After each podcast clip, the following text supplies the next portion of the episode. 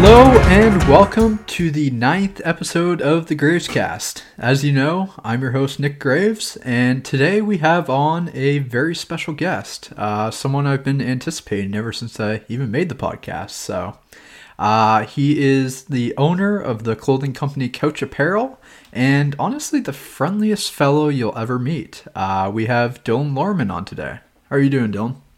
I'm doing good, man. What's up? Not much, not much. As I said, you've been the most anticipated guest for a while. I thought it'd be interesting to get your insight into the fashion industry, see where you've been going, where you've been, just everything of the sorts. So, uh, do you want to kind of describe what Couch Apparel is to the audience who doesn't know or might not know? Oh, yeah, for sure. So, uh, Couch Apparel is like a streetwear brand that I started in my hometown, and like from there, um, basically the way I want to do couch is just like a inspiration and kind of like an experimental sort of field. So like I just want to do literally whatever comes to mind, whatever I think of, and then like um basically yeah, that's literally what I want to do for couch. And what what kind of started it? Because you said you started in your hometown, and I believe you entered. It wasn't a contest, but I think you applied for a grant to start it up. So at my high school, there was actually like uh, sort of like a small business. It was like it wasn't a competition, but it kind of was because you were going against other people who had business proposals. So basically, you had to come with like a small business pitch, um, talking about what you were wanting to do over a span of a summer, and then how you were going to execute it. So um, couch was kind of a idea I had in my back in the back of my mind since I was 16. And I thought this would be a great opportunity because actually, one of my uh, high school teachers um, just kind of overheard that I wanted to start my own clothing company. And she came up to me one day and was like, Hey, we're doing this thing. Like, do you want to come and like participate in this? And I was like, Yes, like for sure. But I'm not a big public speaker. Um, as you can may tell at some points. But like, um, basically, this was a, a huge opportunity because I had to stand in front of uh, some big faces in my town that own like company successful companies of their own, and basically had to pitch my idea. And then I think there was um, there was four places like first, second, third, fourth, um, and for each position or rank that you got um, would be a specific grant um, that you would get to start up your company over the summer. And sadly, I did not win, but I did come in third place, I believe. And then from then on, I've been doing this ever since. You know, despite taking third, I'm pretty sure that you have been the longest going one, actually, who's continued uh, since the grant. Do you know? I think so. Um, one, the first place one, okay, I have to give it to him. He definitely had a very he was saving horses. So like oh obviously saving saving horses is way more important than a clothing brand. So like props to him for doing that. So he, they got first. Um, and then the computer uh, computer programming was a second place one, and I, I don't know if they're still doing it. Uh, um, no, they're not. Should us Jacob Prattley bring uh, Ignis Computing back? oh yeah, I guess Jacob Prattley, another member of the show. So yeah, but uh, yeah, and then third was me. I didn't know that the uh, first place was saving horses, but I mean, like going along with that, I mean, they might have been saving horses, but you've also done some uh, charity work with Couch, haven't you? Yeah, um, for Couch, I've done two charities so far. I've raise money for the Cure SMA, um, which is spinal muscular atrophy, um, and they sort of, um, yeah, it's it's raising money for families, um, for children, and for just individuals who are suffering from this illness. Um, I don't know if you want me to go into that, but then also, I raised money for the food bank here in my hometown just last year, and for every year now, I kind of strive to give back to either my community or somewhere else because I always feel like it's a good idea to give give to others and to sort of I don't. I just help everybody grow. I help. It's just good. Now, is that something that you've always kind of had a uh, passion for, or is that something that because because the way I see it, perhaps maybe Couch kind of gave you that uh, platform to ultimately do it, right? Yeah. Well, originally, because Couch first just started out with a very small amount of money, so at the time I had to, I was focusing on um, just getting my first prints um, going. Like I, I literally, my first time around, I only had like one T-shirt design and one hoodie design, or I. Oh, it's been so long. I don't remember. it was basically two colors. It was black and white, and one was a flower. So anyway, I'm just rambling on, but I had um, just I just had to start up my company first, but then now I'm basically I'm years deep into this, so I've gained a little bit more money now that I can do fun things like this and nice things like this that I can give back. Yeah, no, I mean that's that's I'd say that's a uh, sign of a good company, considering like you know the idea that you take your success and you use it to further other things, right? Like it's it seems like it's not all about the profit, which I mean you know judging from the creative inspiration, I wouldn't imagine it would have been because of the profit, but it's good to hear that you kind of used it as a platform to uh, help others as well. So like I mean, I kind of butchered my intro, but basically, couch was um, I wanted to, I want this to be sort of uh, like an artistic, experimental thing. So, um, I just I make what I want to make, and I make logos that I like on colorways, and I'm so appreciative of the people who are following me. But because, yeah, it's basically just experimental stuff, and to be able to, I guess, grow and do other things that are giving back. And like I the obviously yes. One I strive to have my company grow because I it'd be amazing to be my own boss. And I'd love to be able to wake up every day and be like yeah couch is my job. But ultimately in the beginning it was just I didn't like people's clothes that they were making um, too expensive uh, and I wanted to sort of make room for some of my own art. So, I mean, you call it experimental, but I think uh, do you do you still consider it an experimental brand? Because I think uh, even in the initial stages, like I think you'd be hard pressed to walk around our hometown here and uh, basically see you know someone without wearing it. I mean, I, I've seen so many around. Mind you, a lot of it was through the high school, but it really expanded some of the local businesses as well. I mean, you were even selling masks out of a grocery chain. yeah, that that was awesome. I'm so happy they let me do that. But um, experimental, I guess, in the sense where I find inspiration in everything. So I want my clothes to sort of. I don't want to have. I want to, I guess, to put it in a, a better way, I want to have like sort of a signature style but I want to play around with it. Like I right now, sort of my thing is very colorful, very um, upbeat, happy, but I also want to experiment with more of like a darker tone and like I guess depending on what the year year brings in and like what I want to do. So experimental in that way, I guess I would say um, with just art styles and using photography mixed with digital media mixed with like illustrator sketches. I don't know just like whatever. Would you say that, that your mood almost dictates it as well? Yeah that mood the music i'm into at that time um yeah what i'm doing at school like what new things i've learned um, because I, like as the years go on and like as I go to school and I learn more stuff about the programs um, that I use on my computer and just like so it opens more doors uh, for opportunity I guess the more I learn. So in that case, with the newly released Slime Time hoodie, what was the uh, inspiration behind that? No shameless advertising. okay, yes. So the Slime Time hoodie that I now have on www.couchapparel.com. There you go. Um, the the inspiration behind that, I guess, I didn't really have a main inspiration for the logo. It was just something I drew up and I really fell in love with it.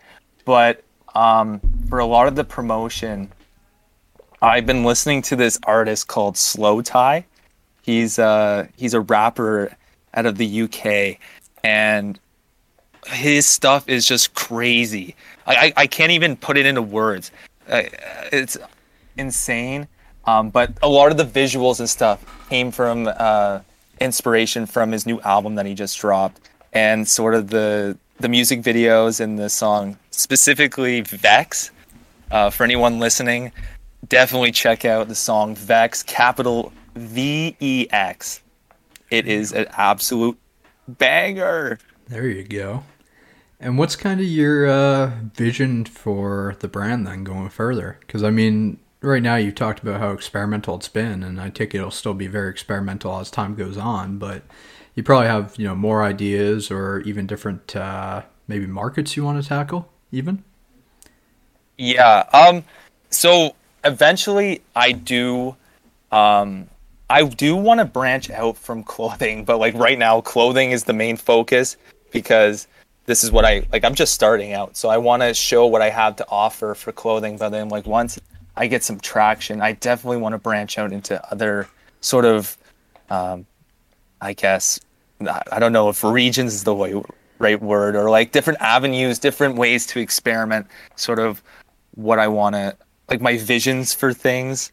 Um, I want like obviously still continuing with clothing, but I feel like it'd be cool to because I to do other things because I don't want to be I don't my big thing is I don't want to be put in a box. I'm that's the one thing that makes me anxious about my company is I'm always thinking of like different ways to not be put into a specific box. I want to be free. I want couch to be just like I just want when you think of couch, you don't think of like one thing like this is yeah uh like I want it to be like couches couch. Like yeah, you can't like how I said about slowthai. Like you can't even describe what it is. There's just couch is couch, and that's what it.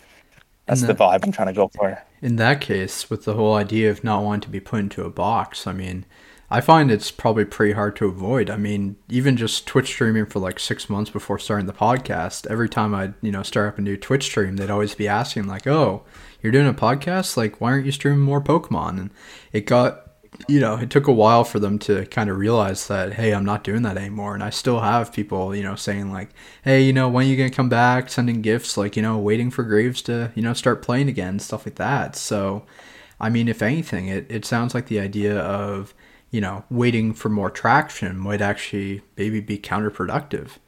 I mean, have you considered uh, kind of branching out maybe at this very moment? I mean, I know you have a lot of commitments, so it might be a lot more difficult, but no, I to- I literally I totally get what you're saying because the with me or with trying not to stay in a box, you get people who like your stuff for like how you're saying that they want you to play Pokemon, but then once you stop playing Pokemon, they it's kind of they lose interest.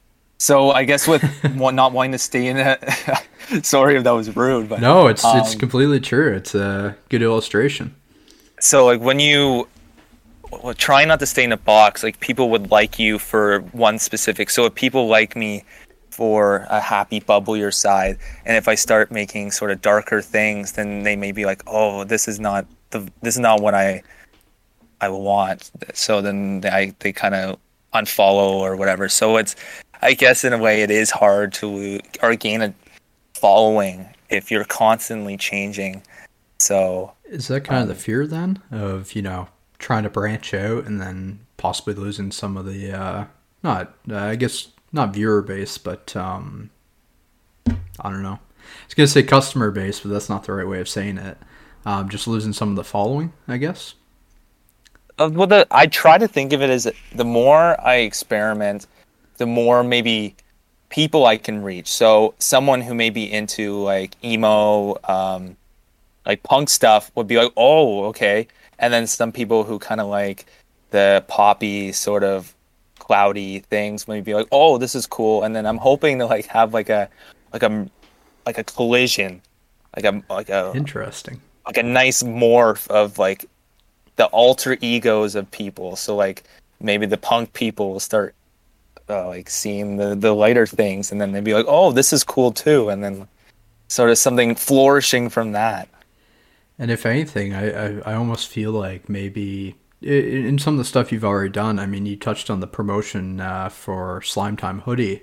And I mean, that looked like something I haven't ever really seen you do before. So if anything, it seems like that's almost like a mini branch out. And then if you, I don't know, I, I'm not saying you'd ever want to go and, you know, start creating videos or music videos or whatever. But if you did, then I feel like you've already planted that seed for your following to kind of branch off and jump onto that too. Yeah, like this slime time was definitely a first for Couch. It was the first time. This was one time that I had a vision for what I wanted to do, and I I brought it up to my photographer and then we made it come to life. This is like I'm so happy with how all the promotions came out for this because this was because a lot of the time you have an idea and then when you go to execute it it doesn't turn out exactly the way you want it and you're like damn yeah and then like it, it really is like frustrating so then to be able to have this vision and to be able to carry it through all the way to the end to the final animation that wow that we did it, it was so exciting and I'm super happy about that. So yeah, I guess this was a, a, a step in the right direction for yeah. the the branch out. I do have to ask though, I mean, in saying that, you know, it's it's something that you saw from beginning to end. I feel like that's I mean that's personally one of my struggles. I mean, you know, have a, I have an idea maybe for like a script or something. I'll end up writing like 30 pages of it and then I'll have a new idea and say, "You know what? This idea complete trash." And then the cycle just kind of continues and nothing ever gets finished. What do you kind of do to keep that motivation through to the end? I mean, I guess if you're, you know, advertising the release, then that kind of sets a date and a deadline on it, but in general, what what kind of uh, helps you keep up that motivation? I think well for you, don't throw it out. Keep it because then you might you might be in the shower one day and you might be like, "Oh, that's it! Like that's it. That's the what I want to do." Sometimes in the weirdest spots, you get yeah. what what you want. Don't throw it out unless it's been like five years. Then maybe like no, I've, I've never thrown anything out. Okay, don't what, throw it out. What helps you keep up the motivation then to see a project through?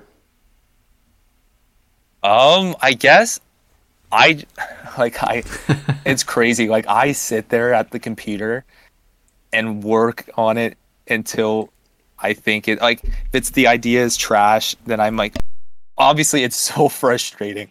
But I I keep going and going and going. And I think at some points that's my downfall is I don't know when to stop. I don't know when it's like, okay, this idea is not working at all. Like I, I because it's it seems like such a great idea in my brain that I want it I want it to come to life. So I keep working on it. But then it just at the end of the day eats away time, eats away everything else. Um, but I guess in particular, yes, you're right. The having a date in mind is definitely a good sort of motivator because you're like, okay, if I don't do it today, then I'm gonna have to do double tomorrow.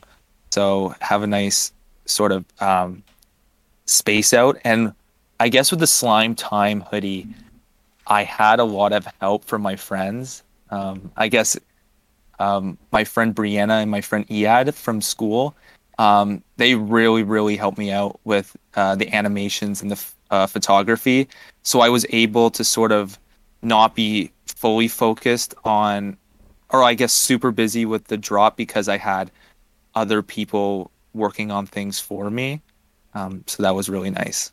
Yeah, no, that's uh, good to hear for sure. I mean, definitely having that support can also be a motivation in itself, right? Because it creates positive reinforcement. If your friends are interested in what you're doing, I think it, you know, creates a greater sense of motivation for you to continue doing it because you're getting that those people saying like, "Hey, I enjoy it," right? So, hundred percent. Literally, though, if you hear like a, a positive comment from like one of your friends, like "Yo, this is sick," like then it's definitely like you want to keep pushing, you want to keep impressing.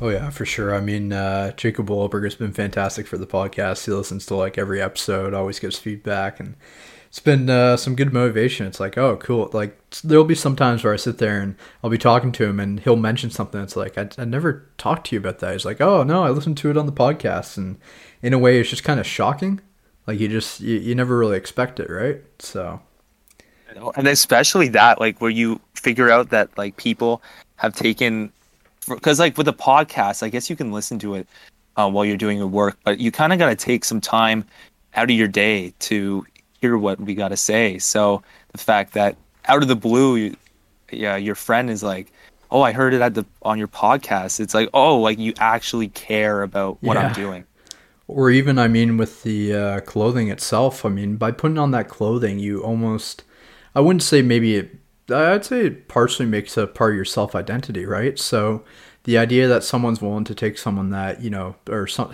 not someone, but something that you've made and put it on their own bodies as a part of their own expression is uh, insurmountable when it comes to the reinforcement as well, right? totally like well if you think about it fashion is what people see before even talking to you before even saying hi. So I, it's i mean it's almost like people see kind of like who you are. It's like it's bad and it's good because in a way if you you have a style like you want that are like you have like a set style then people can get a vibe for who you are without even speaking. But then i guess in other sense you're i guess judging a book by its cover. So like you're like i don't know you don't talk to them because of what they're wearing i don't know but um like fashion is sort of the the first thing the first impression that you make on someone. And i guess in a way that is what made me want to be into fashion. Yeah. um because i was one time like i in high school i didn't really care about fashion. It was just whatever was comfortable.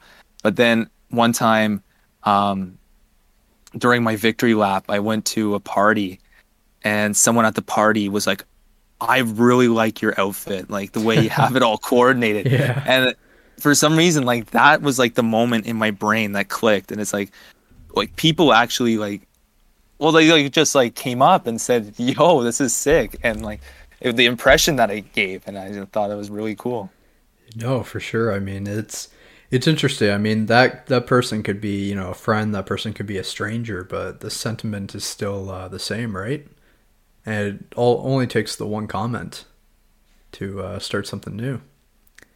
so yeah i guess with the hoodie if someone's wearing my hoodie like that's so sick to be able to see my artwork even going um in my hometown just like i look out the window sometimes driving or in the passenger seat and i'm like yo there's my hoodie it's crazy How was it? What was it like when you first saw that? Like, I'm sure now you've become sensitized to it, but uh, like seeing it for the first time or second time, what was it like? I well, okay, it's one thing to see your friends like wearing it because yes, you're close with them, and it's super sick that there's your uh, they're supporting you. But then seeing it on a stranger who knows nothing about you, Yeah. but only knows the artwork, that is like another crazy on an, like another level because it's not just because they're your friend and they want to help you out. This is someone who bought your hoodie or t-shirt whatever because of the vibe that you they got looking at it or they thought it was cool. So that was crazy. Oh. Definitely um kind of like a I guess like a dream moment. I mean, it's a real special feeling, right? Yeah, definitely.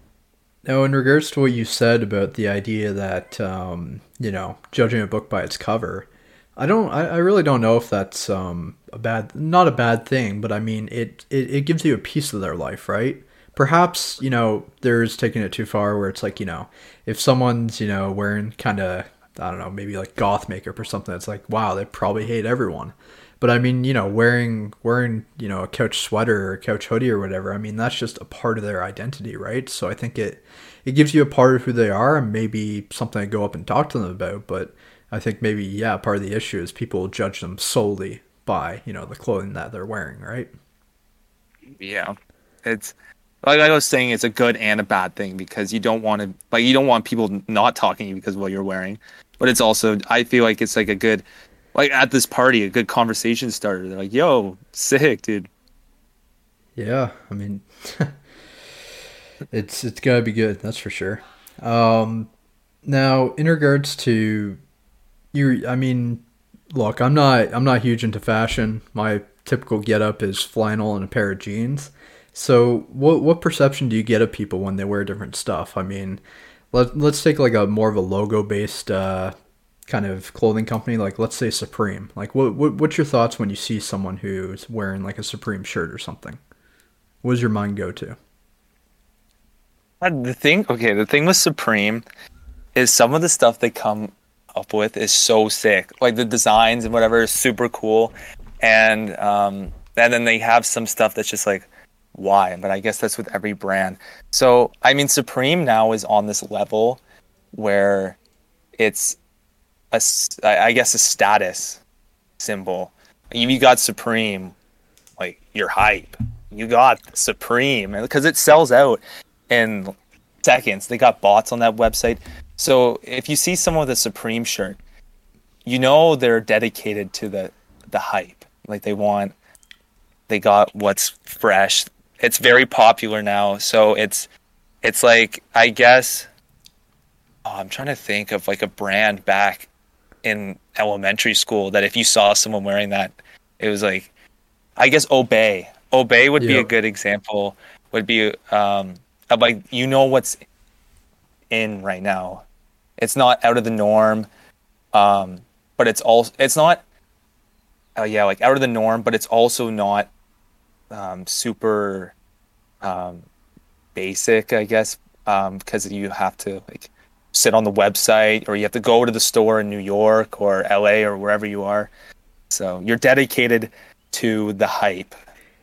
Is that is that okay? You you keep mentioning the dedicated to the hype aspect, but I mean, what what does that what does that really say that you're like part of the majority, like that you're cool, that you're popular? I mean, if you like if you look at your clothing, that you know, like you said, you know, you have some cloudier designs, which is like, hey, you know, this might be for more mellow people, or you know, you have people wearing like a band shirt or a shirt of their favorite show. I mean, that that really does tell you something about them, but to me, like the whole idea of just logo based uh, designs, it just seems like you're saying, hey, you know what, like I'm I'm popular, right?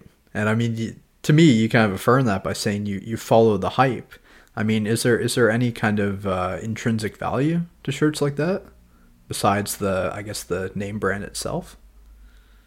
I guess well, hype beasts have, I think, have grown to um, have sort of a negative connotation to it, and I all depends. I think personally, it just all depends how you style it. Because like one time um, downtown in the city, I saw some guy, and he was wearing like Bape shorts and a Gucci like uh, blazer, and then like Yeezys, and it's it's basically just like flexing that you have money. Like it's like okay, but if you're actually able to style it and make it into something cool, then it's something different. But if you're just wearing the shirt to say I'm rich or I'm hype or whatever, it's uh, it's not a, it's not a vibe.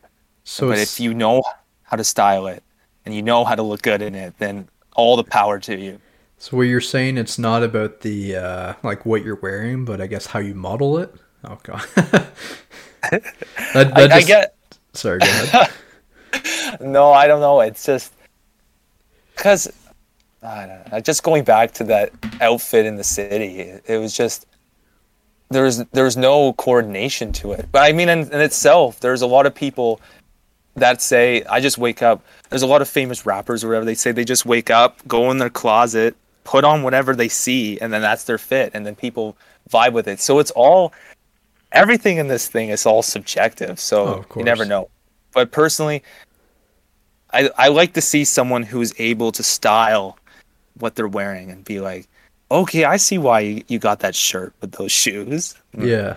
I think yeah, I think that's a whole lot different than the like a rapper style just, you know, going into the uh dresser and then pulling out whatever they can because I feel like once you have that fame, you associate like, you know, the clothes with the music and then that's what creates the idea of style, right? Whereas from what you're talking about with the Supreme thing and modeling it to your own design, I feel like that's a whole lot different. Well, I you- guess going off. Oh yeah, going off of that, like if you see Little Nas, uh, like um, Little Nas X, Yep. Old Town Road, yeah, like after he blew up with Old Town Road, at any VMAs, Grammys, he was always in like a cowboy themed uh, like suit, but now like as he's grow developing as an artist, you can see different sides of him. So he's now not just tied down to this cowboy outfit vibe. so I suppose that It's- could be inspiration then. Because I mean, if I if I went around and saw someone in high school wearing a cowboy hat, I just I don't know. I think they're kind of weird, but I don't know. I mean, I mean, I, I, no, I, don't know. it's just the associations. I think. Um, I guess my final question in regards to uh, couch and everything then is, what was kind of uh, the? ins- I think we kind of touched on the inspiration, but were there any like brands in particular, like straight off the bat, that you're like, I want to replicate this or anything like that? I mean, okay, so like beginning, um, when I was starting couch, I was into like Rip and Dip and Golf Wang Okay. and all that stuff. But then Golf Wang has always stayed top tier in my opinion, but Rip and Dip has kind of fallen on my tier ranking. I really like their stuff in the beginning, but now as they go on, a lot of their logos that they do is just kind of rip-offs of things that have already been seen. So like recently they did a shirt and like the, the cat is now the Trix rabbit or the the cat is now M&M's Huh. and it's just it's not it's original i guess because it's the the cat instead but it's not really like an original design because they're now taking other people's ideas and it's not even like making it their own in a sense because it's just the cat now is the face of the trix rabbit instead of the trix rabbit Yeah. Um, it's understandable. but yeah, Golf Wang has Golf Wang was the true reason why I wanted to do this clothing thing because seeing Tyler the creator, um, owner of Golf Wang, if for anyone who doesn't know that, um, he his style, I, I've like never seen him really wear um, clothing that is not stuff he has made. Like there's the odd thing that he's got. Oh, I guess if okay, backtrack. Starting off, starting off, he was a Supreme guy. Um, he was always with the Supreme, but then uh, developing, um, his brand has now done like the t-shirts and hoodies, streetwear kind of vibe, and now he's kind of into like this high fashion sweater vests, blazers. Um, I, he's got some. I don't know if he released them yet, but he's got like some Oxford type shoes or like some Doc Martens. Yeah. So, and he's just always seen wearing it, and it's super cool that someone, um, like just reps what they wear, like they're confident in the designs they make, and this is them. Golf Wang is not even like a brand; it's sort of a uh, a lifestyle. Um, Yeah. No, you're but you're really advertising that for sure, right? yeah, shout out to Golf Wang. Um, but basically, like now, um, I guess yeah. In the beginning, it was those two brands in particular off the top of my head. Um, now, a big brand that inspires me. Uh, I couldn't even say it's a brand. It- this is more of like an artist, I guess. Okay. But it goes by Ass Pizza. ass pizza. Like A S S P I Z Z A, ass pizza. And basically, I don't like, again, this is something I can't even describe. This is like not in this, like, this is what it is. It's like, I can't even describe it. It's got, he makes like pants um, out of literal, like, the way I describe it is like garbage. Garbage. Like there's well okay, there's like there's videos on YouTube and he's sewing Krispy Kreme packages into the pants and there it's like patchwork pants.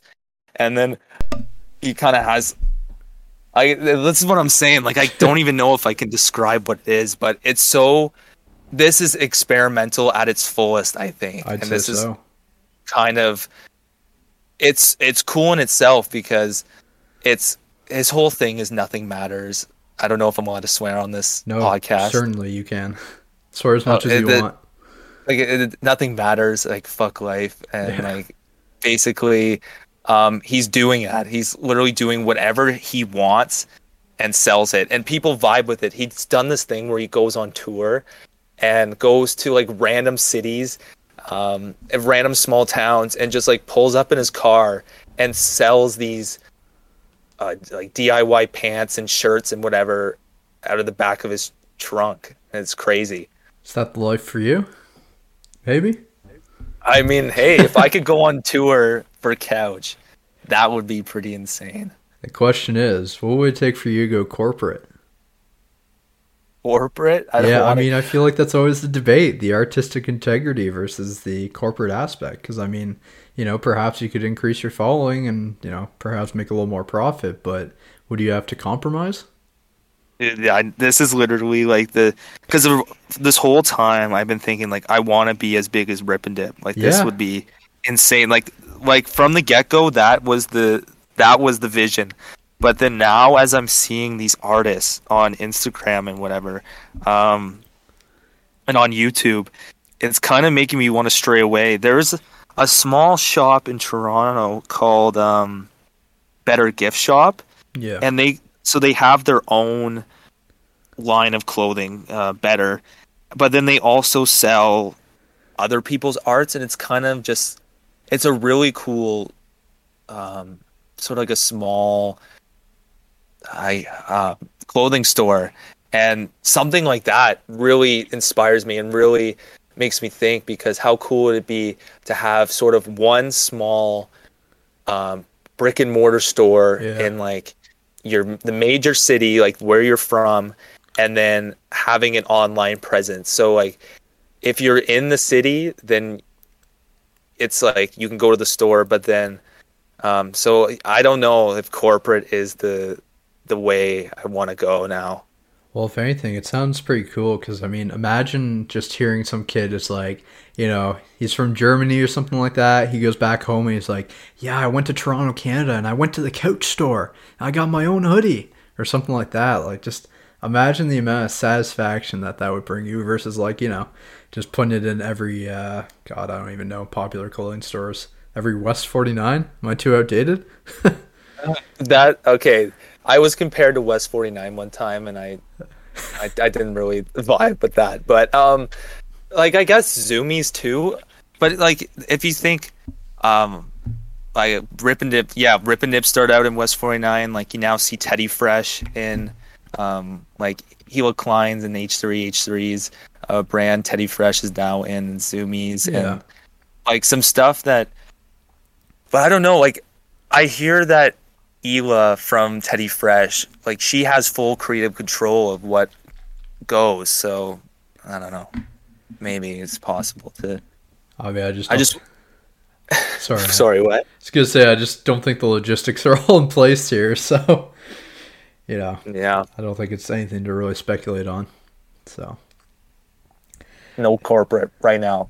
I want full vision. Can we take that as a quote? Dylan Lorman, 2021. Don't quote me on that. okay. Hey, if you ever go corporate, I'll uh, I'll send you the replay here. You can uh, see the change. But I'll uh, just listen to you like, damn. Oh, I yeah. then I'll start reflecting on my life. Like, oh no! What did I do? Not that far, man. Not that far. Uh, I guess moving on to the next topic, though, because you know we don't want to make this just couch centric. You know, it is Dylan Lorman, not couch. But yeah. uh, you've gone from small town to big city.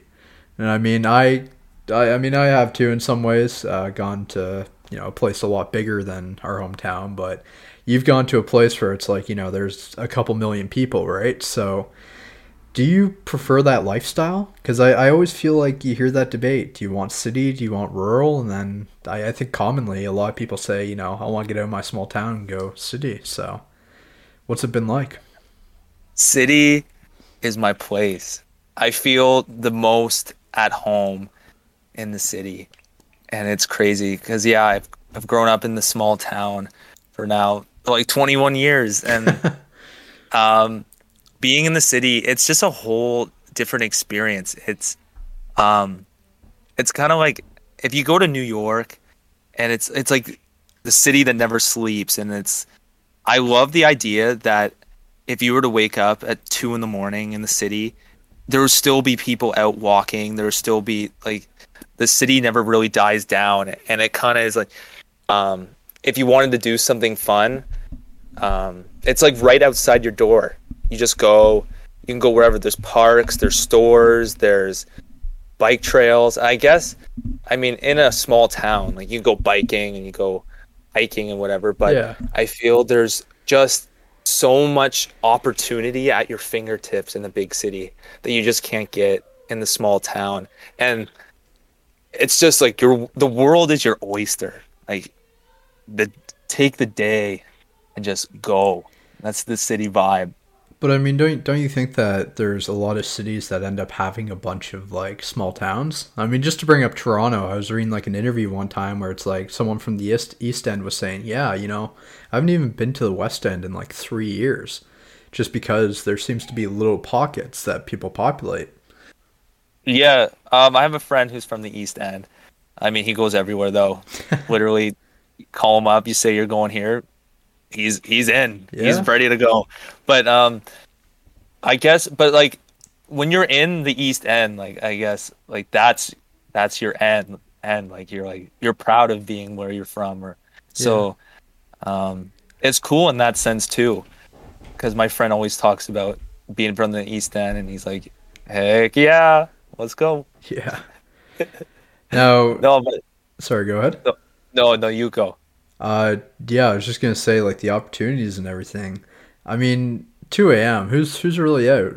I, I think people are more so stumbling than walking at that point. You'd be surprised. really? Well, I mean, I guess the subway closes at two in the morning, so um, if you if you live outside of like the main hub, you gotta either get an Uber or you're on the subway back. But um, no, I I don't know. It's just um, basically I want to spend a summer in the city though. I have yet to spend a summer there because it's only for school. I'm in the city, so it's fall winter. So being outside is kind of a drag. Um, oh, but I really want to go out biking and I really want to see the because like the whole beach is open. Well, I mean the beach is Oh. open in the winter, but like going to Lake Ontario and like chilling by the beach and stuff. Like I want to experience that part of summer, and I guess I'm a big nightlife kind of guy. yeah. So I like there's a lot of bars and nightclubs and stuff that you can go to too that are really sick. Yeah, so I mean, I guess it is a lot of opportunity then. I mean, for me, I don't know. It's it's a congestion, man. Like on one hand, you know, I've I've enjoyed, you know, I've been at school, you know, in I guess more so a middle range city. It's certainly not uh, two million people or anything, but I don't know. It's I, I enjoy having the opportunity, you know, like like you said, kind of the bars and nightclubs. Those has always been fun. Uh, but for me, I've always just I've I found the security in just you know kind of knowing everyone who's around. Um, and just I, I mean i feel like you know living in some place like toronto you walk by so many people every day and there's kind of that sense of immediacy and you know rushing and you know what's the chance of you seeing that same person twice right That's you're not a, so you're saying you're not a rushy kind of guy. no i'd say not i mean i've loved going to toronto just sitting down like drinking a coffee at starbucks and just watching like sitting in the financial district and just seeing people like running by people on bikes like it's been enjoyable to i guess people watch but i just i can't imagine doing that like you know every day I guess. Well, the fact that you don't see you like you won't see the same person twice is kind of freeing, in a sense too, where you can be who you want to be. I mean, I mean, you could be who you want to be anywhere else, but like in the city, especially, it's just there's so many walks of life that you're just. I guess it's a, it's very enlightening that like, because like when you're in a from a small town, like you've grown up with the same people, they already have like, this is Dylan who does this and this. yeah Um, but then in the city, you're a nobody. I guess like you're you're just a, a, person, a part of this whole thing, and that if you wanted to go out wearing all pink one day, hell yeah.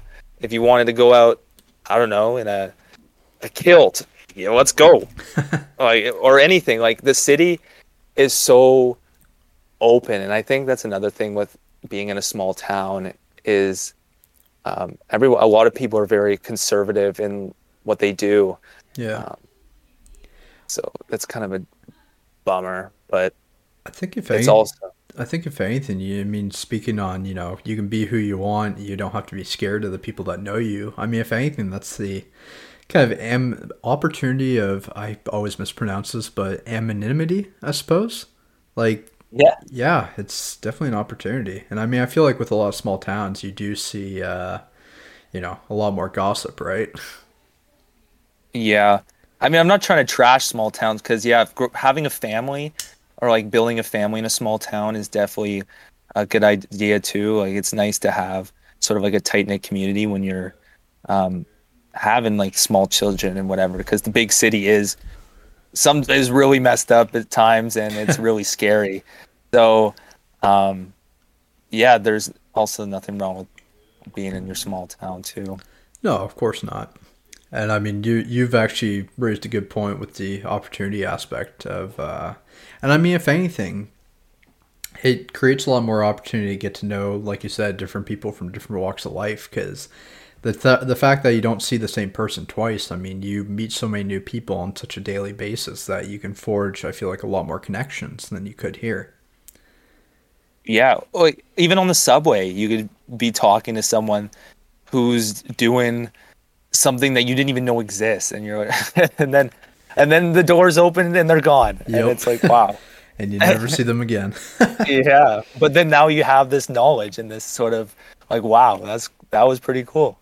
No, I'd agree with you on that. I mean, I've had that on like the buses uh, around the city a couple of times and everything. It's yeah, you're right. It's always interesting. Um, gosh, it, it makes it seem so mystical now. In a way, It's my brain just goes at a million miles a second, so I feel like the city life pairs really nicely with that with the brain waves going. I will say though. I mean, you you said you want to bike around the city, Yeah, dude. dude. What are you trying to get hit by a car? That scares the shit out of me. Yeah, you gotta be careful. Oh. There's, you, you do have to be careful, but there are a lot of nice bike paths, um, especially in the beaches, um, going by like the water treat or the power. I think water treatment plant, and like down by the water, it's so nice. And the only thing you have to watch out is like rollerbladers and like people who are walking on the bike path that are not supposed to be walking on the bike path.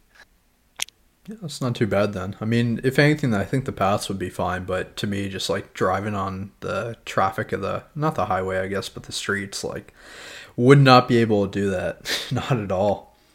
Definitely sketch definitely don't wear headphones have all your senses open Wear a helmet. wear a helmet They've maybe wear an elbow pad oh gosh. They, they have been making advances on that though. I mean, the other day I went to another bigger city and uh, they basically sectioned it off so the parked cars were actually closer to the middle of the road and then the bike lane was actually behind them. So to me, I'd be comfortable with that because that seems pretty safe. i guess the person would have to run into a parked car before they run into you Yeah.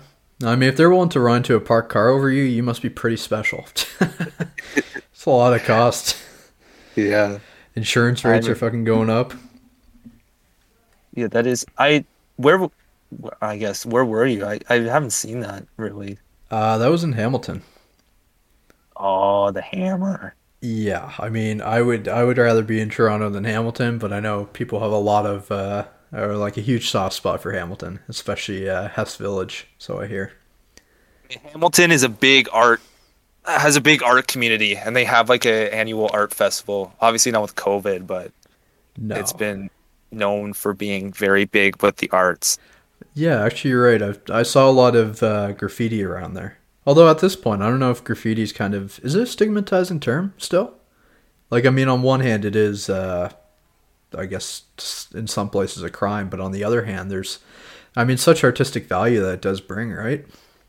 Yeah, I I feel personally that it just it livens things up because it's just bricks and that's everything so geometric that something cool like graffiti, like at the couch store, uh, in Toronto, I want definitely to have like a huge mural on like the side of the wall or something.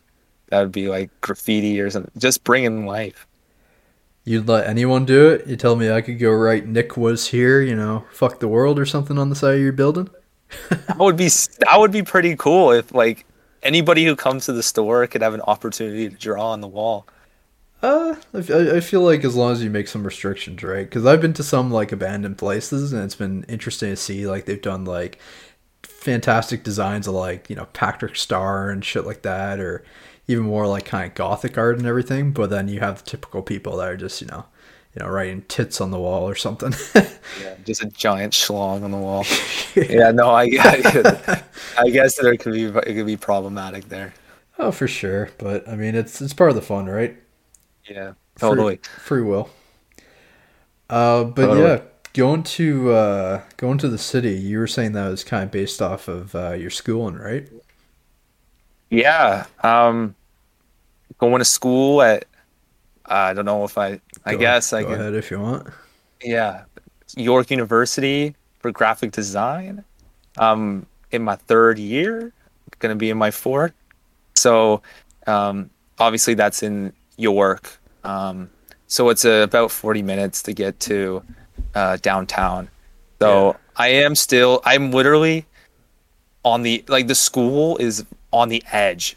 You see, welcome to Toronto, and it, the school is Really? right there. Yeah, um, but um, so like technically, yes, I'm in Toronto, um, but yeah, I it's really nice because um, at York there's a subway station that literally connects you to every part of the city, um, and the the subway station's like right in the center of the school, so just because you're outside of Toronto doesn't mean you're left out of um, all the festivities that are happening. Yeah, not bad. Um, I guess something I did want to ask in regards to that is you said you're going for graphic design. Now, Yeah. to me, that seems like a lot more of a passion filled degree. Not to say that people who uh, go for other degrees aren't passionate about them, but I feel like that's a true, like, I'm really interested in, you know, graphic design or art. I really want to go for it. Versus like someone who may be like, oh, you know, my passion's writing, but I want to, you know, make some money, so I'll go for like accounting. Right? Yeah. Um I guess yeah, definitely it's a passion. I not good at math, not good at science, so like I, I feel like definitely something in the arts was my forte. Um but originally I wanted to do animation and then I was like I don't want to make the things move. I just want to make like the artwork for it. Um and then I didn't want to go to school just for like fine arts or um just like an arts I wanted to have like design because everybody needs a designer. The Graves yeah. cast needs a designer. The the uh, supermarkets need a designer. Like Yep. the need for designers, I feel like is unless you're the owner and the designer. Wink, wink. Yeah. But um, uh, but basically, yeah, it is a passion because I want to just be able to wake up every day and do something that I enjoy because at the end of the day, it's your life. If you're waking up, going to like an office job nine to five, I mean, COVID may change that. You may be waking up and just rolling out of bed and going Oh to yeah, your desk. true. Which But- I, wouldn't be a fan of. I think you gotta go hybrid. Yeah, that could definitely hybrid was definitely a good idea because then you're stagnant in your house. Um, but just being able to go wake up every day and do what you love, because then at the end, like then your job is not your job. It's it's just fun. I mean, there's obviously in design, there's going to be projects where like, oh my Yeah. god, this is terrible. Like this is so boring. But then Yeah. you're going to get the odd one that's crazy. Um, like, uh, yeah. So then it's crazy, and then you're gonna be like, this is why I'm doing this job. And I think with any arts program, there's always the time where you're like, what am I doing? Like, am I doing the right thing? Because then the people who go for these jobs that are for sure to make money, like it's kind of like you got it set. Like you're gonna go to school, you're gonna get a job, then you're gonna make this amount of income. At maybe I'm just being very um, No, no, you're you're fine. but like the being uh like in the arts it's very it's it's passion but it's so scary because when you get out of school um you like do you want to do freelance do you want to be at like a sort of like a i guess corporate like with IM, Yeah. or IBM and all those people or do you want to do a startup. It's there's so many avenues that you could go, and then and there's I guess it's very stigmatized too because you see a lot of people come out of these arts programs and they just go back to working like a grocery store job because there's nowhere for them to get a job and then it, that's also scary too Yeah. so Now, in that, like, you're saying there's so many avenues, I've always felt like maybe something for that you would need a lot more external experience. Like, tell me if I'm wrong, this is just my perception, but if you have someone who goes into like accounting or something or goes in to become a biologist, I feel like with their schooling, they get a lot of the uh, skills they need, or I guess the theory, the knowledge, or whatever. And it seems like it's almost like a complete, like, okay, we're going from point A to point B. Whereas I feel like with graphic design, with all the different avenues there are, it, it almost seems like I don't, to me, it just seems like you would have to do stuff outside of school to, I guess, make yourself marketable, like build up a portfolio or something like that, right? Like, do you think you could go to school and then just do whatever you want after that, or do you think you need external experience as well? Well, I guess. Well, with going to, a lot of people say like, "Well, why are you going to school for design, like YouTube University?" Yeah. But like going to school has allowed me to connect with so many people that I never would even known existed, and like, like the idea. So, like, I guess yes, external in the fact where, um, you kind of need to be in um, the environment to sort of understand and make connections because um, if you're just doing art from your house and uploading it you can get uh, big from that. But then having that the ability to like go, go out and meet these people and then meet these people of people then your name starts to get uh, around everywhere. And then it's basically i guess with the arts it's a lot of who you know Oh, than yeah. what you know because like you may not know so much about video editing but then you may meet someone who needs a designer but they also need a video editor and you like get that job and then you learn how to edit videos while you're working with them i don't know if that answered your question or if i just kind of rambled on Uh, no, But you, I- you pretty much hit it, and I think you really did hit kind of. I guess the I wouldn't say it's a majority opinion at this point, but I think a lot of people are illustrating the idea that you know I went to school, you know I got some skills and knowledge, but really the most important part was the connections I made. So totally I Like- mean, yeah, go ahead. I was just gonna say I can't stress enough like the people I've met, I am so grateful for, um, uh, like friends and professors. Um, like I had a one professor, um, he retired though, but he was very, very, very helpful, and like he's the one who accepted me into the program, and he was kind of like a, a mentor almost. So I mean, even down the line, he's retired now. But if I was to shoot him an email being like, "Hey, um, I'm doing this and this. Um, do you have any ideas?" Or like, "Hey, I'm I'm looking for a job. Do you have anybody that may be looking for someone?" It's so important to have um, those connections, but then also like with your friends, like because they're like at school, they're your motivators because.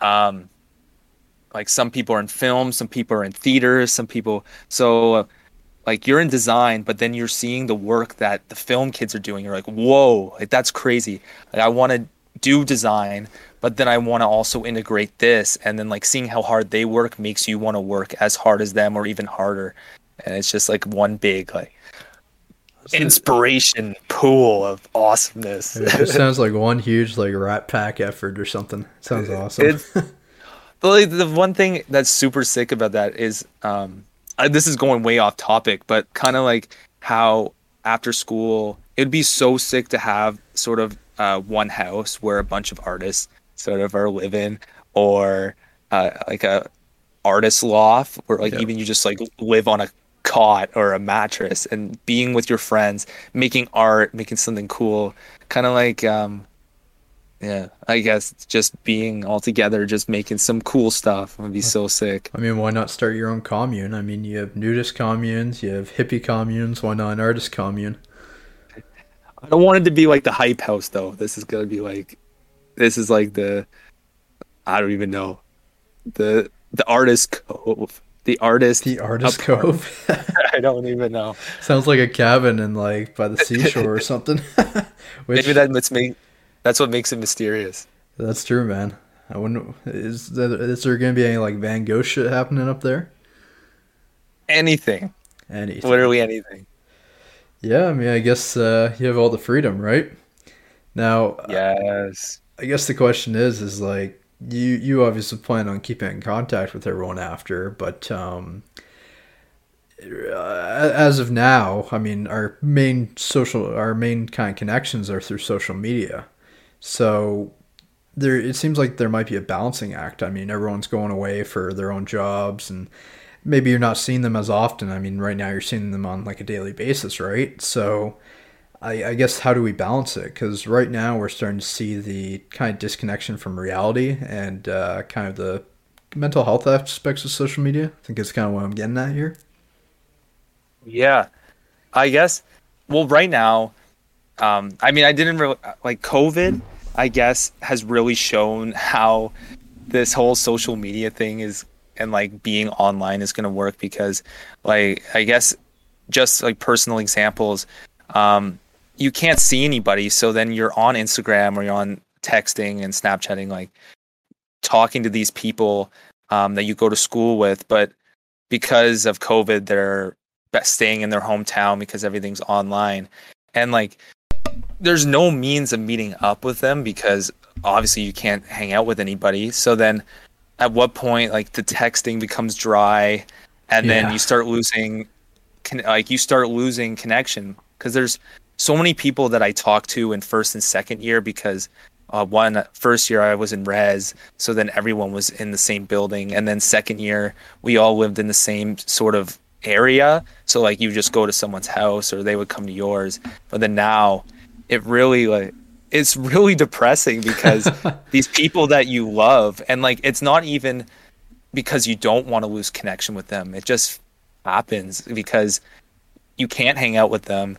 You can't uh, like see them, uh, and then like there's some point where you don't want to be texting on your phone all day. Like Yeah. and then you start like that. You start losing sense of reality because you're always like got this screen slammed in your face and Do you feel like there's almost perhaps, I guess, disconnection through hyperconnection in a way? Because I mean, like you said, you know, sometimes texting gets dry, which I, I don't know if we ever uh, really got uh, any training into doing this. I mean, social media has just been a thing for kind of the past, you know, 20, uh, maybe like 15, uh, probably 15, 10 years at its peak. And I mean, were we really primed to sit there on our phones and just message back and forth? And I mean, you don't get a lot of the social signals, right? Like, at least if you're calling someone and you, you know, make a joke that might not, uh, you know, be the most uh, well received, you can tell it in their voice or something. But with text, it's it's a whole nother language in a way. no like texting is brutal sometimes because someone could send you an emoji that they don't Yeah. normally send you and you're like what does this mean? And like your overthinking brain come in like are they mad? Are they or maybe it's just like yeah so like definitely texting can be perceived in such a wrong way. Um and then calling too like it, it's way better but then if you can't see their expression then like that's also like wiping away a whole element of like socializing. Yeah. and then but i i think like we grew up in a time where it was really good because we kind of had that half and half because Yeah. social media was starting to just get developed and start becoming like a mainstream thing while we were like like instagram came out i think when we were in grade six or seven and facebook was like what Three probably four. grade three. Yeah. So like, I mean, that was pretty young, but I mean, that Instagram right now is like one of the biggest platforms, Oh, and yeah. same with Twitter. But so like, we didn't really get introduced to that um, till later on, so we didn't have that full disconnection like some kids uh, in the shopping carts watching Oh yeah. these YouTube videos on their iPads. Um, but like it's it's come to the point now where I guess with us all staying at home, we kind of it was like social media, and but now it's just it's got slammed on us because that was Oh, our yeah. only way of seeing what was happening, seeing like talking to people. So like it was just crammed down our throats. I feel like it just quickened the prog- process of it though, because I mean, for me, I, I even before COVID and everything, I've I've looked at my screen time and it's like seven hours a day because I'm just like constantly checking messages, constantly, I guess, even looking for that stimulation. And beforehand, like if you let's say your mom comes into your room and you you know you're on the computer or something, and she's like trying to talk to you, and it's seen as rude. She's like, "Why are you you know looking away from me or something?" But now it's become so ingrained in our culture that there's nothing wrong with you know pulling out your phone and sending a text message while you're talking to someone face to face. But in reality, all you're looking at is a smaller computer. Yeah, I well you see that all the time, like especially like in the break room at work and whatever. Yeah.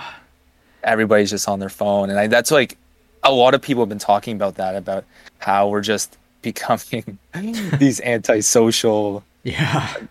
but um no like i'm a like i can honestly say i'm a really bad example of that. Um when people call me on the phone or on facetime i'm doing something on my computer and talking to them at the same time. So like i'm hearing what they're saying but i'm looking at my computer screen and my phone is like on the side Yeah. so I, I could say I'm a really bad person for doing that. what can what can people even do about that though because i mean i'm the same way like you know when i'm watching even when i'm like watching a movie i'm checking my phone i'm flipping through something else and it just to me it seems like the attention span has really gone down i mean you've looked at something like you know I, i'm just going to say like movies you know i feel like people might have been able to pay attention to them more like years and years ago. And then you know you could go on youtube and watch you know 10 20 minute videos and you just stay attention. But now we're down to the point where it's like people are spending hours on tiktok and you know stuff like vine. It's like you're going through so many little videos in like six seconds that i don't i mean i don't even think you retain it. And at that point it, it just seems like you're looking for that next constant burst of stimulation like it, it seems like we'll get to the point where we can't even you know watch six seconds of a video anymore because we'll already want to do something else kind of like hyperactivity i suppose right Yeah, that that is so upsetting. Of like, but it makes it's like even like what you're saying about how you get like with the TikToks and whatever. It's like TikTok, TikTok. If you don't get to the point, especially like if you don't get to what you want to say in the first like second, yep then it's like you're bored and then you don't want to look at it. And like on Instagram, if you write a huge caption, e- even though it's on social media, like I don't know how many like there's probably not a lot of people that are even going to take the time to read this caption unless they're like really invested into who you are and what you do.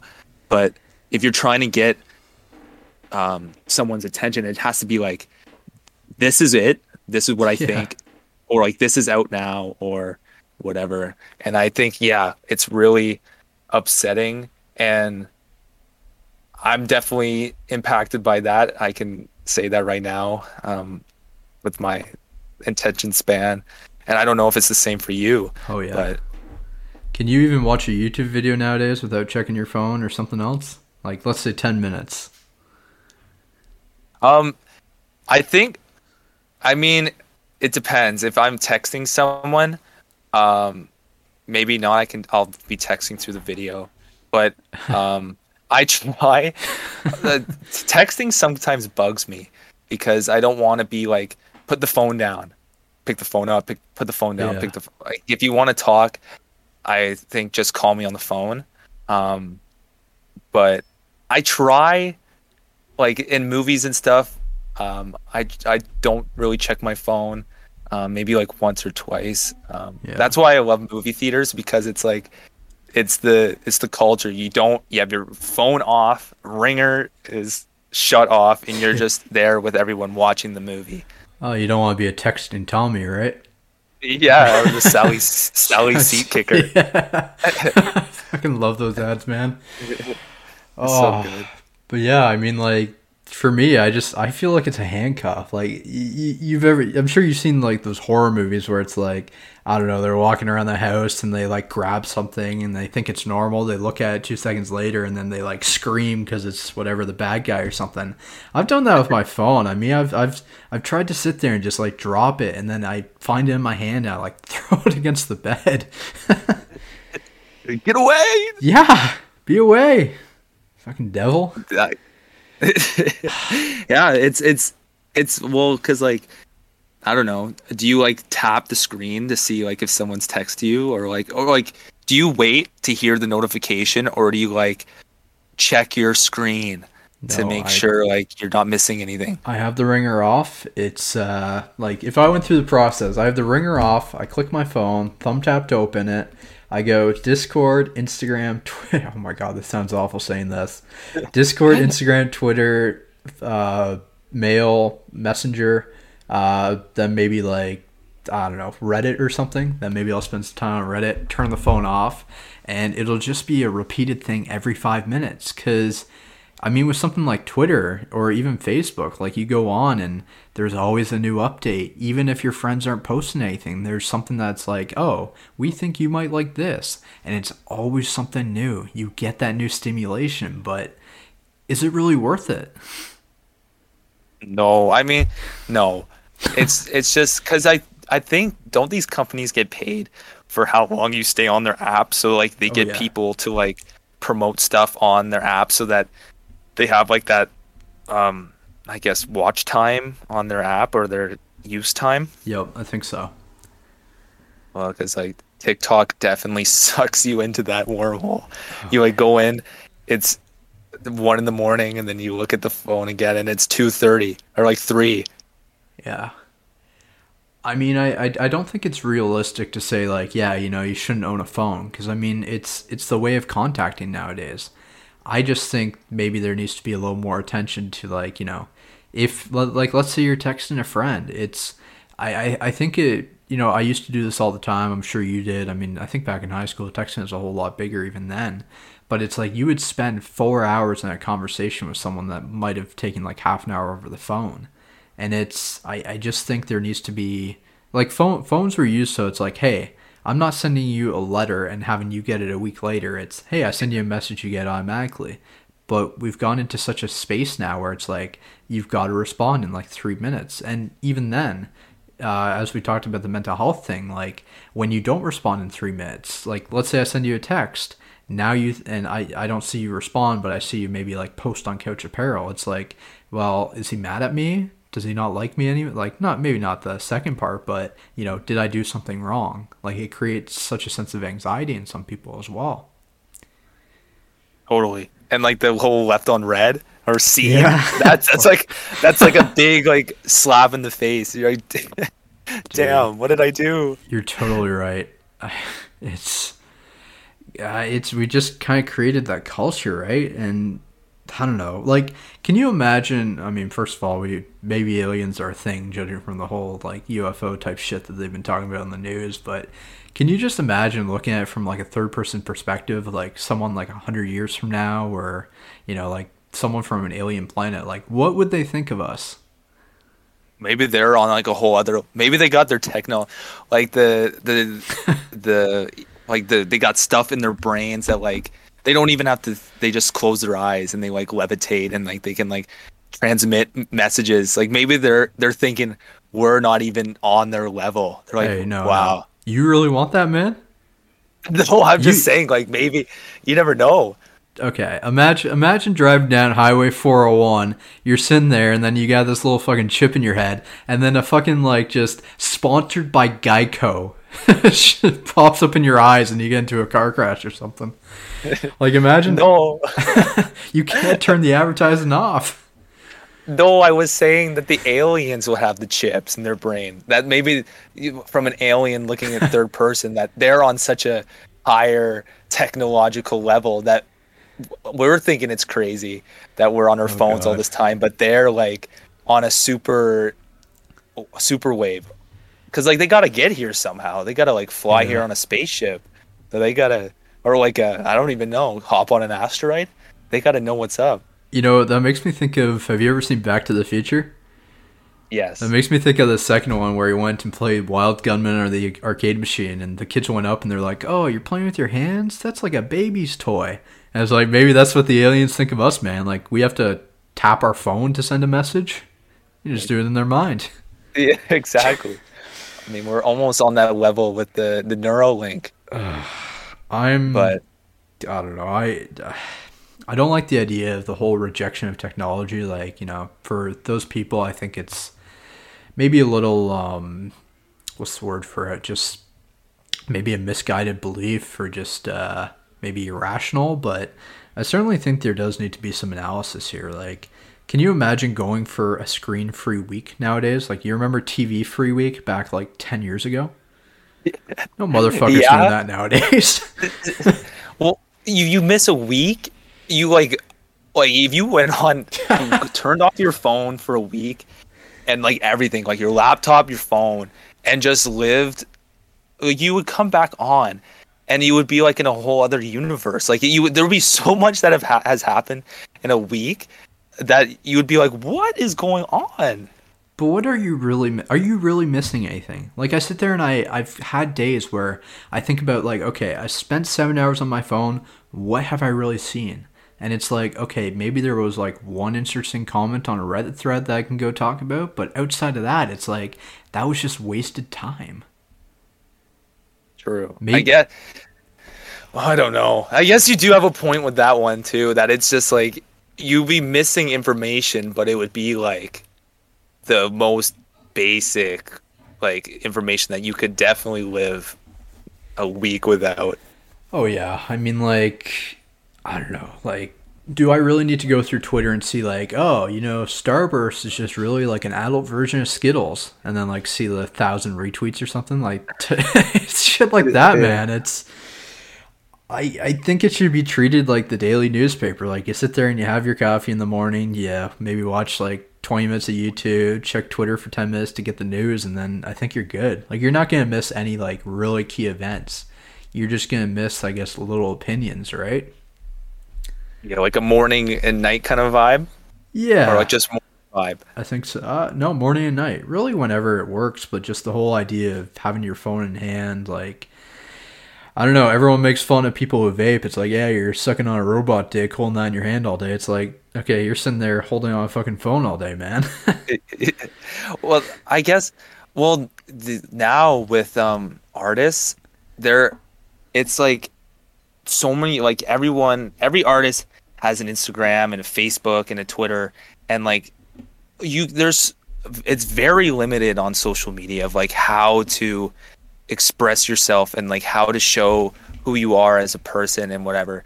And like it's crazy um because like there's some musical artists like there's this person i think it's a i think it's a person but it may be a group but they're called junior varsity and they had this single that came out and it was like their first single on spotify Okay. and to promote the single they put a giant like painting of a like they painted on a huge like I, like bed sheet is too small. Like a huge thing of like fabric and tied it onto the o of the hollywood sign.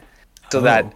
when people are driving down the road they see hollywood but then there's this giant cow. And then like the single cover for this song was a cow.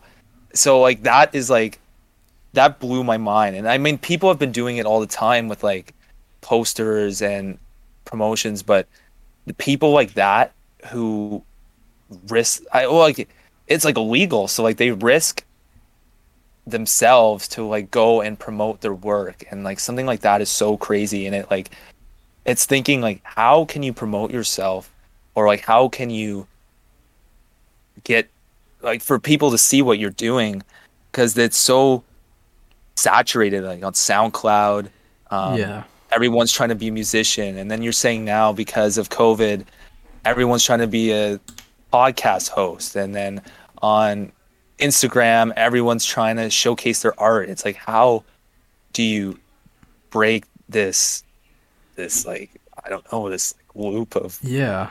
same shite? And I guess with artists, I mean, you've got to maybe maybe not, but I, I feel like maybe there's something to be said about needing to kind of see what the next trend is and and I guess by that merit, even getting in before the next trend. And if you're not checking out all these obscure artists, you won't find out about the next trend until it happens, right? So it's like you ha- you have to be the trendsetter.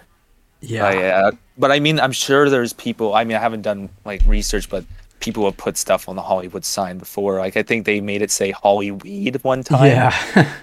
like the, it's been a thing, but it's just so shocking and it's getting that like shock factor or like it's getting people to notice like everyone on their phone they look up at the hollywood sign it's something they see every single day of their lives for people who live in la and they look up and one time the o is now a cow and you're like this is not no not what i see every day like it's something that you have to Yeah. like you have to get people out of this like this mind trance and it's thinking of how do you show like yeah like i don't even know like it's just like Uh, how do you get them out of this it's it's hard. I don't I don't I really don't think it's possible. I think you you have to intentionally do it, but at the same time you through doing that you feel like it's it's such a double-edged sword. It's like damned if you do, damned if you don't. If you take away yourself away from it, you know, maybe you can help your attention span, you know, you can sit there read a book without having to check your phone every 5 minutes. But I mean like if you do don't disconnect, then you're stuck in that, you know, constant craving that stimulation. But once again, if you disconnect, then it's like maybe you're missing out on something. So it's I, I think a lot of it comes down to just FOMO, right? Just FOMO fear of missing is out. terrible Yeah. terrible thing um and trying to like well it's like even seeing now with like the united states opening back up and like they're having full blown stadium i mean Oh, they were doing that Yeah. they've been doing that even with covid but like seeing now like where it's actually like acceptable now to be able to go and you're seeing where we're at and you're like man like that i can't wait to go there and it's just like fomo in every walks of your life and like with the mental health aspect you're scrolling through your instagram and you think you're doing great like Yeah. oh like i just did a slime time drop like everything's good and then you go and you see someone who's just i don't even know just like did a huge like collaboration with like this artist and you're like damn like i like how do i get there and then like you feel like shit again because like you feel good about what you just did but then you see someone else who is like doing something crazier and then you get put down but then Well, yeah. it's like trying to and I'm, develop that I mean, you can even take that to other things. Like now we're seeing online dating with Tinder and stuff like that, and it's created such an effect with the dating pool. It just it feels like everyone's close to you. So when you have the comparisons, like let's say we take an average guy, we throw him in the streets, no online dating or whatever. People will walk by and say, "Oh, you know what? Like average guy, nice. You know, maybe I might date him." Now this goes both ways, by the way. But uh, nowadays, it's like you know, with Tinder, it's you know that super attractive guy is two swipes away, and therefore you look like nothing in comparison to that. It's like you know, if if you sat there and you took like you know five of them and put them next to each other, of course, you know, you'd have the same effect, but you don't really have that in real life. You might see someone on TV or, you know, see someone every once in a while, but, you know, it's, it's not a day to day thing. And just, you know, judging people by that one swipe and one photo, it's, I don't know, it's, it, it creates such a comparison bias. So, and tinder uses like your i feel like they use your mental health and like your self-worth and your self-confidence to their advantage where they're like oh you want to see who you who likes you? Pay however much money to see. Oh like if you want m- more people to see your profile pay this amount of money. And they're like and when you don't then you get less likes i don't even know and they like just use your self confidence to boost their product and that is super shitty uh, in my opinion Sorry. it's just sorry, their product? or their i guess their service Well, no, I, I mean, really, I think the one thing that has come out of all of this is we're really the product. i got yeah you got Right? a point there it's if if no one I guess you could say if no one ever bought a banana there'd be no product but I mean like in reality like if if people weren't posting on social media there would be no product it's a collaborative effort that creates the end result Oh, jeez. I don't. I don't. I I mean, I don't even have a solution here.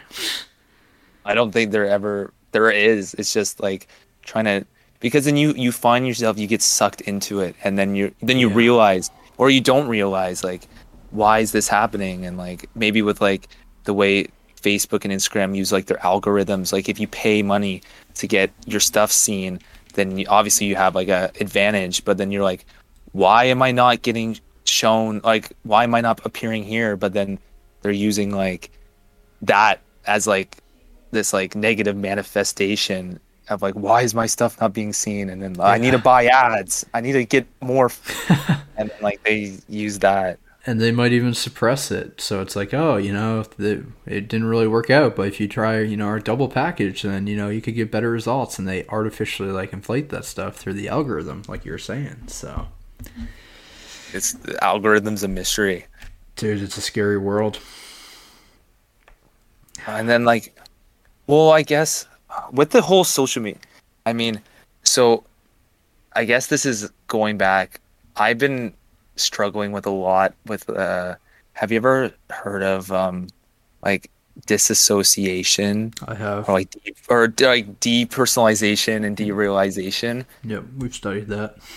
Yeah, so like I never like I've been to people to talk about like psychiatrists and like a therapist to talk about it, but um it's never really helped and like I feel like this whole social media thing is like building like it just adds to this thing that I'm trying to deal with every day and it just makes it worse and it's just super shitty in that sense.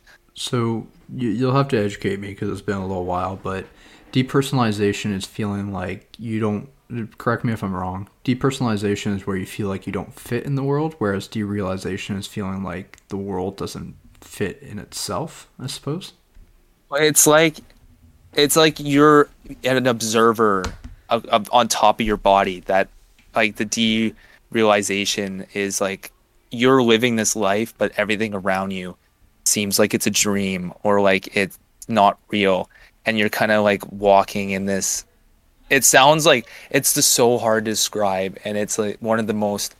It's one of the most hard things I've had to describe to people Yeah. and it it's it really does like take a toll on you and especially with this um online world that you're we're getting sucked into Yeah. it's very like i i try um like i watch videos and it's like you should like take your socks off and like walk on the grass and like try to like make yourself feel one with the earth like meditation i guess um Yeah. but Have you ever tried that? No, not yet because this is another thing.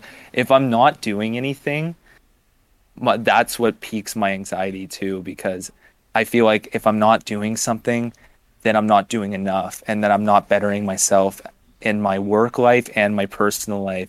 So like finding time to just take time for myself and like sit in a grassy field or watch a show or I have a really hard time sort of navigating that.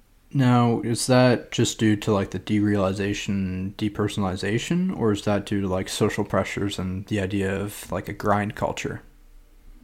Um, it's that that the so kind of sitting in the field that is not sort of the derealization. It's more of the grind culture. What you're saying is, I feel like, like I said, I'm not doing enough. Like there's people who are gonna think of something else before I think of it, and it's like this whole overthinking thing, which I guess does lead into this derealization because then my brain is going at like two million miles a second, which then makes everything around me like I can't focus on anything. Um, it's really hard. It's really distracting. Um, so I guess what I'm saying is the sitting down part is the grind culture, but then like everyday living is kind of the derealization. Just out of curiosity, kind of more of an offhanded question, but obviously you've consumed alcohol before. How does that interact with it? Does it make you feel like you're more grounded, more or like less grounded? Like, does it have an impact at all? This is gonna be. This is not. This is. I'm not. This is not I'm not- suggesting become an alcoholic. Do not. As a disclaimer, do not use substances to medicate yourself. Yes, To anyone. I am not. Yeah, I'm not promoting self medication, and I'm not. But I do feel sometimes like if I do drink, it makes the feelings that I have, like it makes sense then because like oh I'm feeling this way because I'm drunk or because I'm tipsy. It's not like I'm living every day in this sort of dream state. It's it kind of in a messed up way it makes things make sense. And again, not advising that at all Well, because I, I do not use it to medicate myself but i'm just saying in instances where i am with friends and whatever and i am drinking i do feel more grounded i guess in that sense I don't know if you've ever had it, but has uh, marijuana has similar effect or different effect? that is actually what caused it in the first place Oh, don't say that. Are you serious? no i i am pretty sure yeah Ah, it was it was a really bad really bad experience you're the second person I've heard who's uh yeah. Wow. and like yeah first year and it was really bad a lot of people were messing with me woke up the next day and it was kind of but like yeah that that so but i i've definitely grown a lot Oh, in my three years of being at university. I was in a really terrible spot in first year yeah. about my second half because it was like what the hell is happening?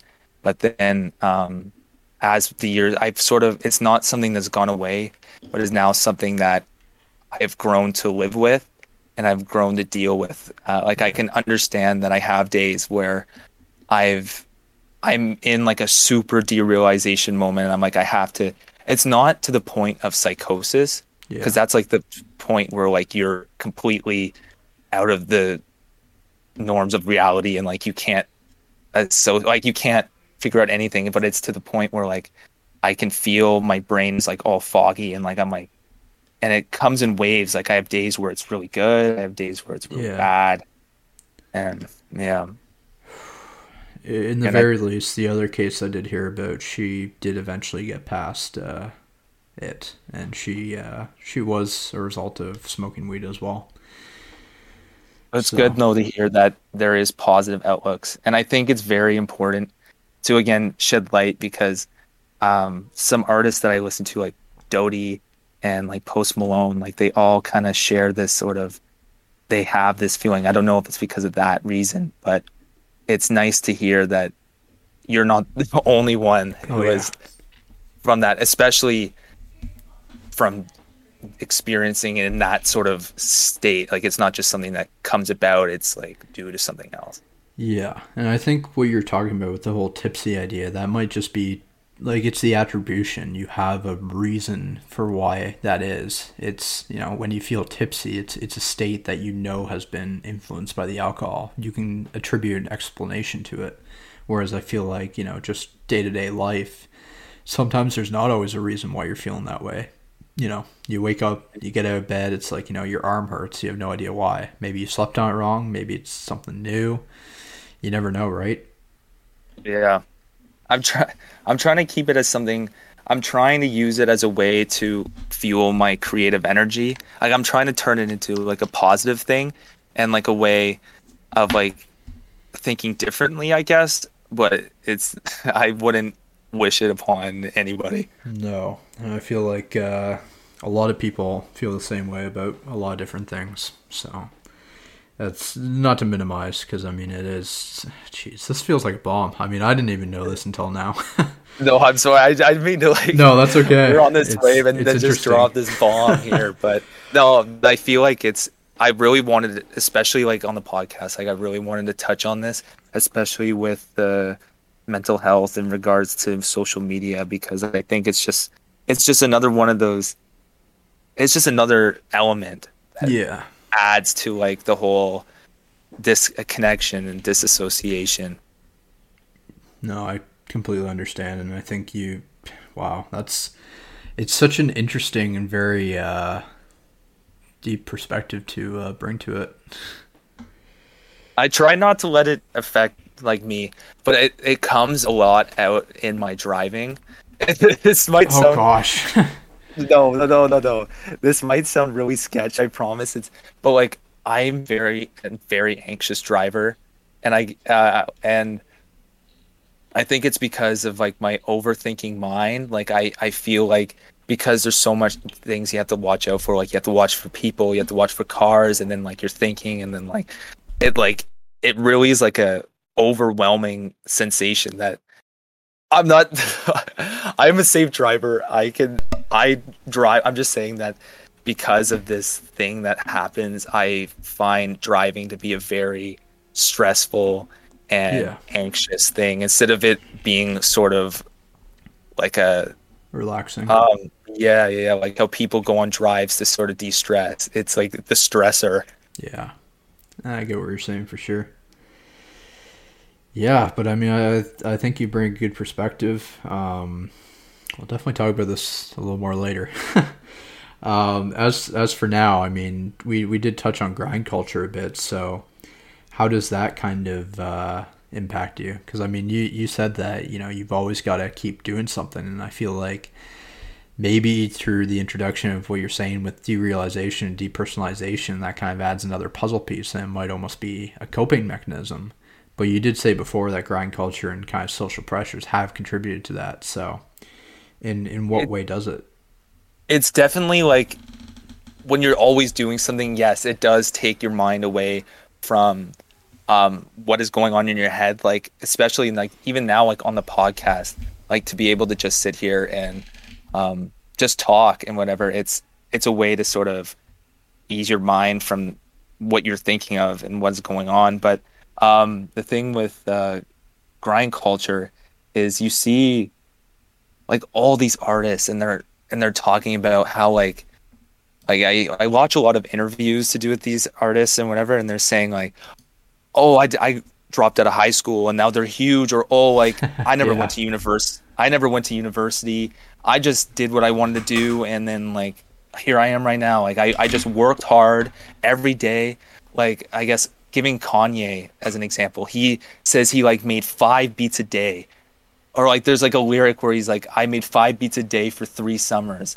And like it's like showing like, am I doing enough? Like if I'm sitting here watching the movie or like sitting here um, taking a walk, am I putting enough time and effort into my success as a human or my success as a like like promoting my brand, promoting my art. Yeah. And it it's really a stressor. I I I wish I could say that I enjoy like I'm an artist who has a bit of a following who enjoys sitting and watching YouTube and television and whatever and like going and doing like these recreational activities but I'd be lying cuz I'm always thinking about what the next big thing is or like what I'm going to do when I get back from being out on this walk or and it's just yeah it I don't know like it's a, a huge like it's definitely a huge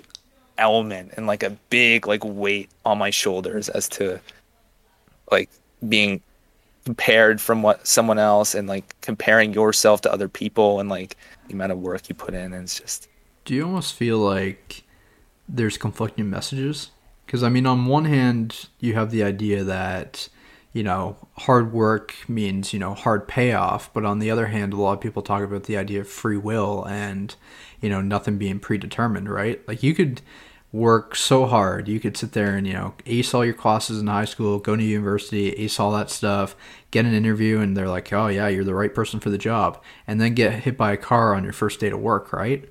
And you could be someone who, you know, sits there and I don't know falls to alcoholism in their 20s, but by their 60s they're doing really like doing something with their life. So the idea that hard work means success, I mean, I think it's a good indicator, but I think a lot of people overlook the idea that no path is similar in life. I mean, no path is the same, I guess. And I guess that's that's like just the bitch about life is like you see like that's enough like, like dude, I could literally talk for so long. Like I could think like I'm not doing enough. I'm I'm enjoying the nature. I'm like taking in the air. I'm like listening to the birds. I'm not doing enough though. I'm to like building my my brand. But then at the same time, I I'm sitting at my computer. I'm like, oh my god, I'm not taking in the birds. Like, what if I die tomorrow? Yeah. I, if I die tomorrow, I've been sitting at my computer all day today, and it's like this back and forth. Like, you're not doing enough. Oh, but then like enjoy life, and no, and Yeah. like I don't know. no, I, I, I can put. Oh gosh, like you said, another double-edged sword, right? Yeah.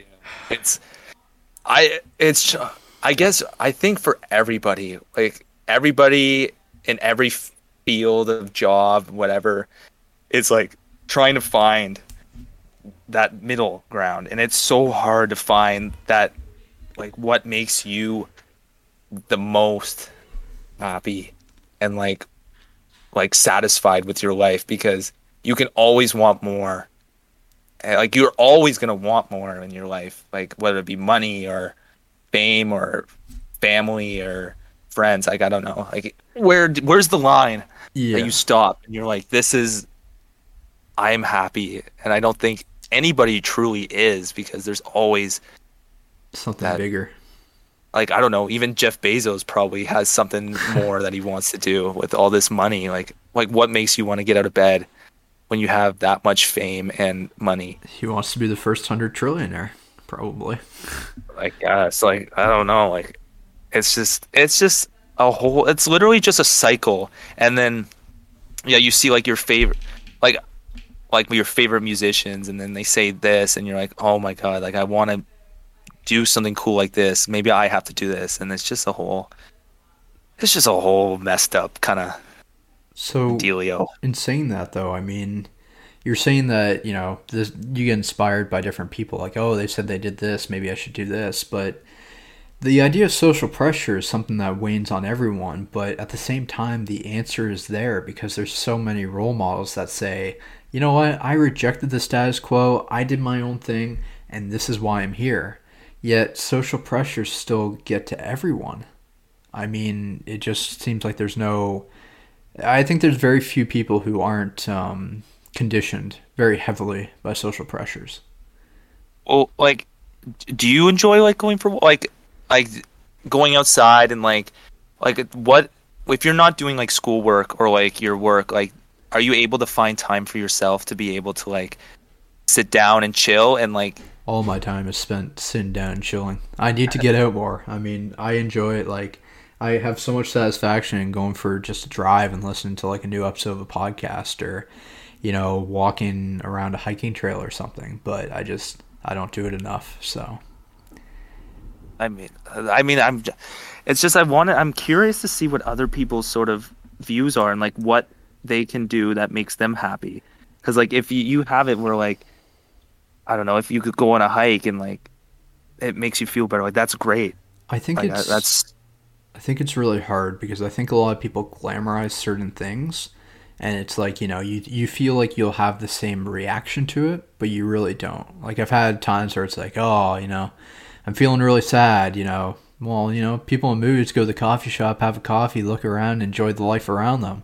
And I do that and it's like, well, this doesn't fucking make me feel better. Where's my glamorized experience?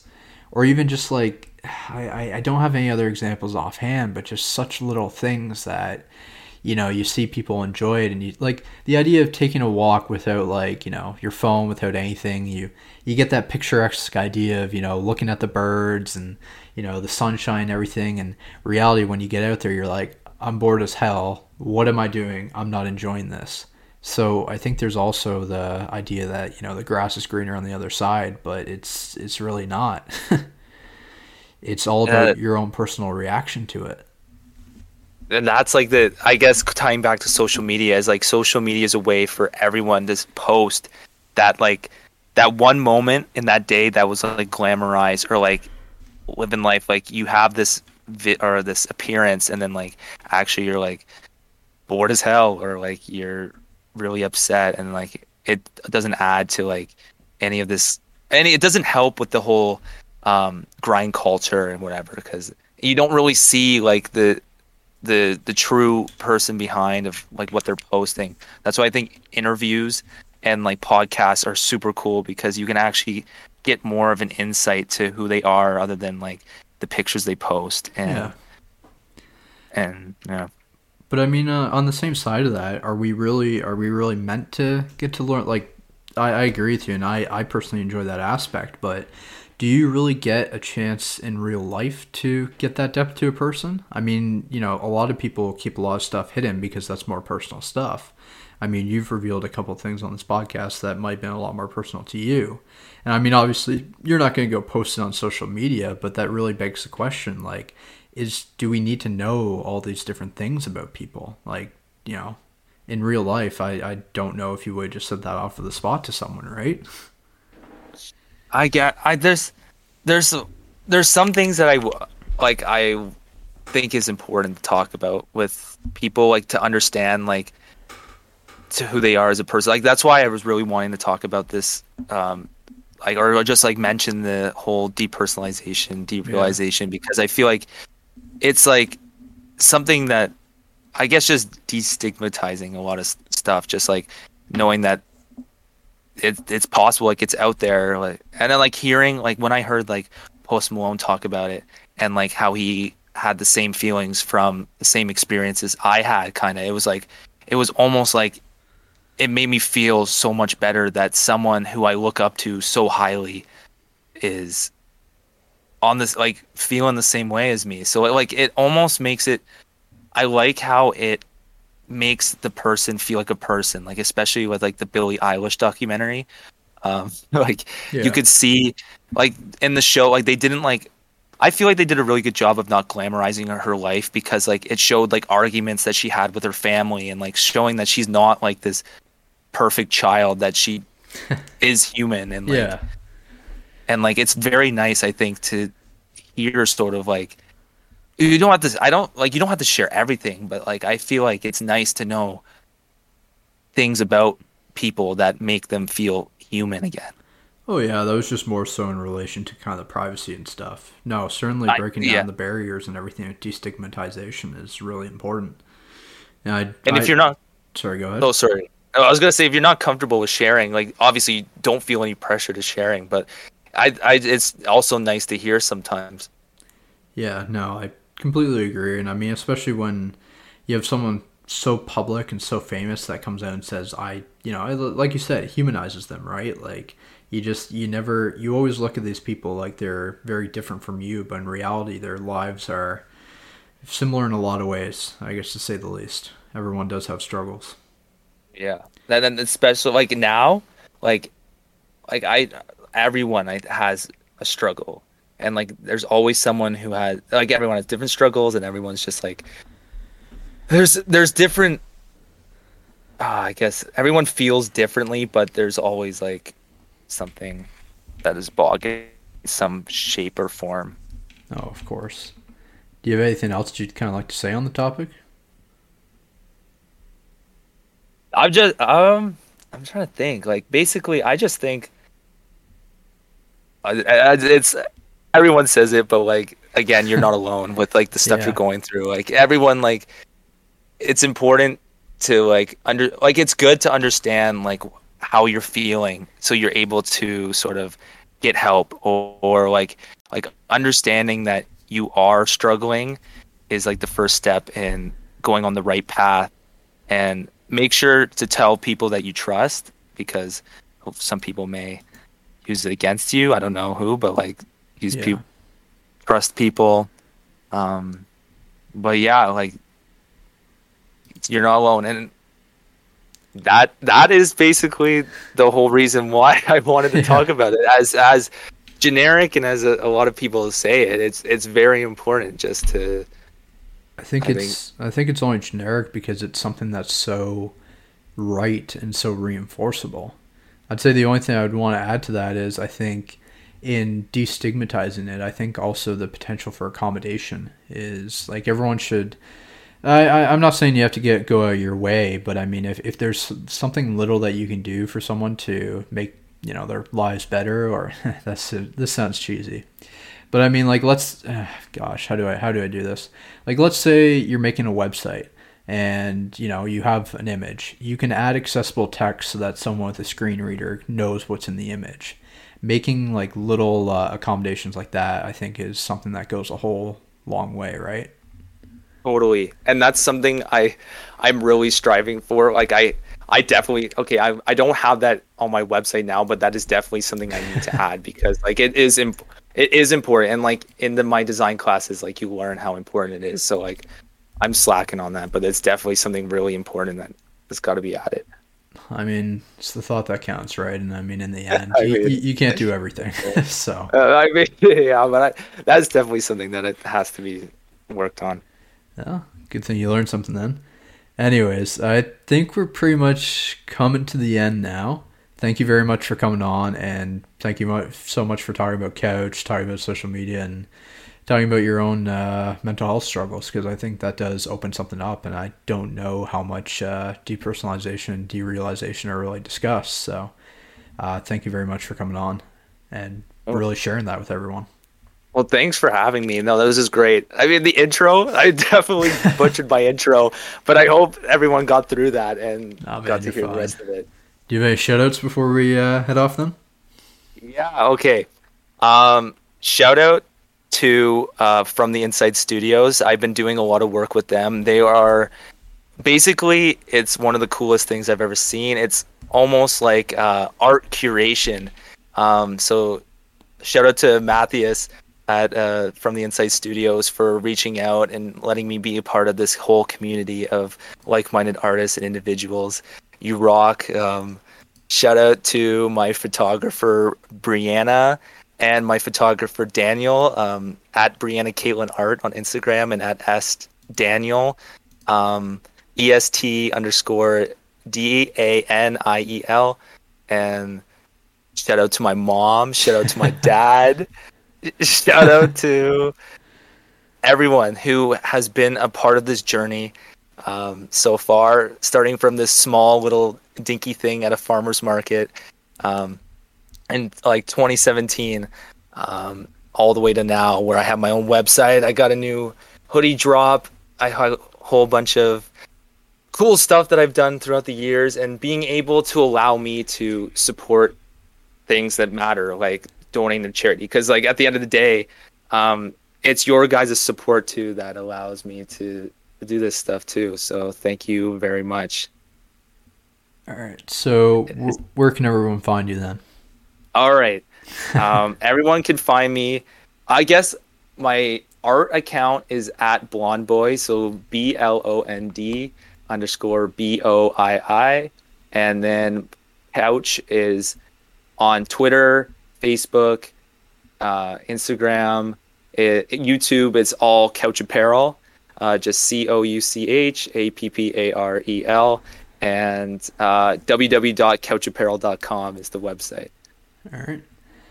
And uh, with that, that's the end of the episode. So if you guys want to uh, catch up after the show, you can go to anchor.fm slash gravescast, uh, Spotify, iTunes, really wherever you listen to your podcast. Uh, if you guys would like to leave a voicemail, you can do that at anchor.fm.